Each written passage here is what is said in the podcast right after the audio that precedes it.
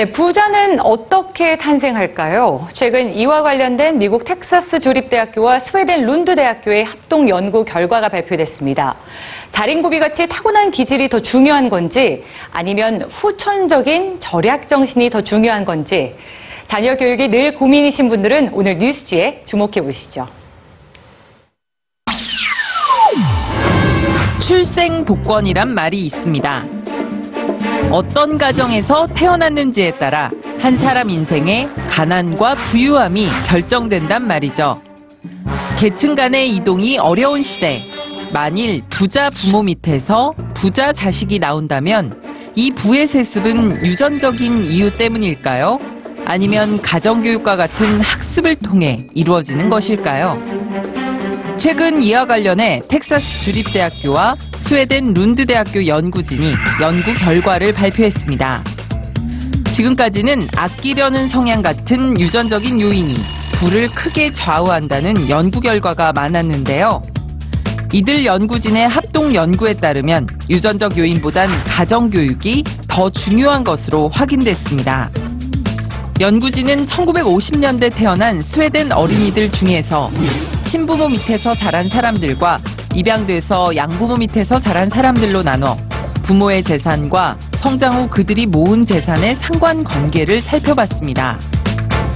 부자인 친부모 밑에서 자란 아이들의 경우 자식이 만든 부와 부모의 부의 상관 관계가 가장 높았습니다. 부자인 양부모 밑에서 자란 아이 역시 자식이 만든 부와 부모의 부가 높은 상관관계를 보였습니다. 하지만 친부모와의 상관관계는 거의 찾을 수가 없었는데요. 자식들을 부자로 만든 부모들은 공통적으로 다음과 같은 것들을 가르쳤다고 합니다. 저축하는 습관, 주식을 투자하는 방법, 그리고 인맥을 쌓는 방법이었습니다. 16년간 중국 부자 순위 1위를 지켜온 부동산 재벌 리자청도 두 아들들의 경제 교육에 남달랐습니다. 그는 두 아들 모두에게 어릴 적부터 노동직으로 용돈을 벌게 했고 8살 때부터 회사 이사회에 의무적으로 참석하게 했습니다. 세계적인 성공 신화를 일궈낸 빌 게이츠는 특히 자녀에게 주변 사람들과의 관계성을 강조하며 사람들에게 부모가 나서서 아이의 인맥 네트워크를 넓혀줄 것을 권합니다. 그리고 여기 세계적인 부호까지는 아니더라도 우리의 자녀들을 보다 풍요로운 삶으로 이끌 수 있는 경제교육의 팁을 알려드리죠.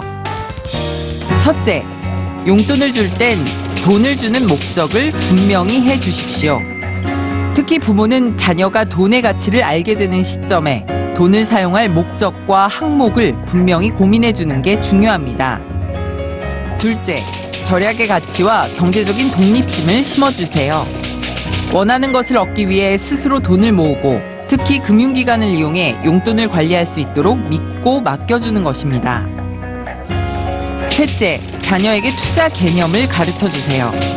자녀와 함께 은행이나 증권회사를 방문해 예금이나 펀드의 개념을 알려주고 아이가 좋아하는 회사의 정보를 수집하게 하는 것도 좋은 방법입니다. 단 이 모든 팁들은 자녀와의 충분한 대화를 통해 이루어진다는 점을 잊지 말아야 합니다.